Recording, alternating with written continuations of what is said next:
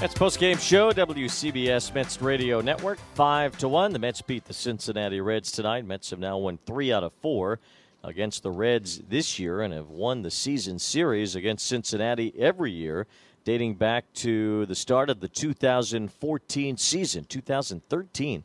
The last time the Mets lost a season series to the Reds, they won't lose one this year, as they've won three out of four with only two more to go. The Mets will have to win at least one of these last two to have a season series victory against the Reds. As for tonight, Chris Bassitt against Long Island native Justin Dunn, former Mets prospect, as Bassitt worked a 1 2 3 top of the first with a couple of strikeouts, and then the Mets took a lead right away. Justin Dunn hit Brandon Nimmo with a pitch, so the Mets had their leadoff man on, and Starling Marte put the Mets on top with a blast. Marte hitting 292, the 1 0. Hit high in the air to left field. That's pretty deep. Fraley going back at the track. There it goes. Home run, Starling Marte. He jumps on a fastball, pumps his fist as he gets to first base. He hit it over the Great Wall of Flushing between the 358 and 370 marks. For Marte, his 12th home run of the year. The Mets are leading by a score of 2 to nothing. Now, the Mets have been really swinging the bats well lately, batting over 300 so far on this homestand and nearly 300 since the All Star break. It was Marte's home run, giving the Mets a 2 0 lead today. Marte, in particular, has been having a very good season 12 home runs to go with 14 stolen bases, batting over 330 in his last 32 games. As Marte got the job done tonight, a two run home run for Starling Marte right out of the gate in the bottom of the first inning tonight. Six of Marte's 12 homers this year have come in the first inning. And that one, tonight's turning point of the game. Listen to WCBS 880 tomorrow during sports in the 8 a.m. hour for your chance to win. If the 88th caller correctly identifies the turning point, they'll win a prize package that includes a pair of Mets tickets. The turning point, sponsored by Riverhead Building Supply, with 13 locations on Long Island. They're everywhere you are and online at rbscorp.com. Bassitt worked a 1 2 3 second as well as the first. Gave up a base hit for the first time in the third inning, a single to Aristides Aquino, but then Michael Papierski hit into a double play, a ball that was popped towards second as Jeff McNeil backed up on it, fielded the hop, and then started an easy 4 6 3 double play to finish the third. So the Mets up by two, heading to the bottom of the third. Francisco Lindor drew a one out walk, stole second, and he was in scoring position with two outs for Daniel Vogelbach. 1 2. Line toward right field. That's a base hit. Lindor routes third. He's heading home. Aquino's got a good arm. His throw to the plate is off the target, though. Up the first base line. Lindor scores. And Daniel Vogelbach has an RBI single. He produces once again from the DH role. And the Mets take a 3 0 lead here in the third. Vogelbach has been on base in 12 straight starts to begin his career with the Mets. He's the first Met to do that since Nori Aoki in 2017. He did 15 in a row. How about that? Vogelbach with an RBI base hit. Mets designated hitters lead the league in batting average since Vogelbach's arrival. They lead the league in on base percentage since then. They were 13th in the National League up until Vogelbach was traded to the Mets. So he's made a big difference, as has Tyler Naquin and Darin Ruf as well. The new Mets acquisitions to beef up the offense, and it certainly has worked. Vogelbach with that base hit made it three to nothing. Cincinnati would get a run in the top of the fourth. Jonathan India reached on an error by Pete Alonso, was originally ruled a base hit, but it was just a straight up dropped catch at first base by Alonso. Had he caught the ball, India would have been out, but instead India got aboard. Nick Senzel replaced India at first after a fielder's choice, a base hit by Mike Moustakas put Senzel at second, actually put Senzel at third, and then a fielder's choice from Joey Votto scored Senzel. That would turn out to be the only run allowed by Chris Bassitt tonight. During that inning, both India and Moustakas got hurt running the bases, so they both came out of the game at that point, replaced by former Mets Albert Almora Jr. and Matt Reynolds. Almora certainly would factor into this game. In the bottom of the fifth inning, when Starling Marte had a base hit, and then Francisco Lindor crushed one toward the gap in right center.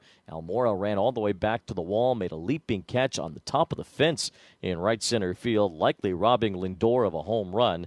That would have given the Mets a good amount of insurance at that point, but instead it remained a 3 to 1 game. Chris Bassitt dealt through a bunch of opportunities where the Reds could have scored.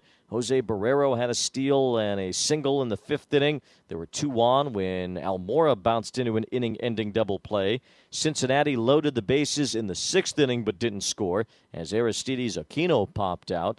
Reds had two on with two out in the seventh, and Matt Reynolds flied out. It was in the eighth inning when Bassitt's pitch count moved up over 100 and then 110 after he retired the first two hitters. He allowed a base hit to Jake Fraley, and that brought up Aquino again, representing the tying run. Here's the 0 2 pitch. Swung on and missed strike three. Got him with a 95 mile an hour fastball. That retires the side. And what a performance by Chris Bassitt, who throws 114 pitches in eight innings and holds the Reds to one run. Wonderful job by Bassitt tonight. His ninth straight start, pitching at least six innings, longest streak of his career.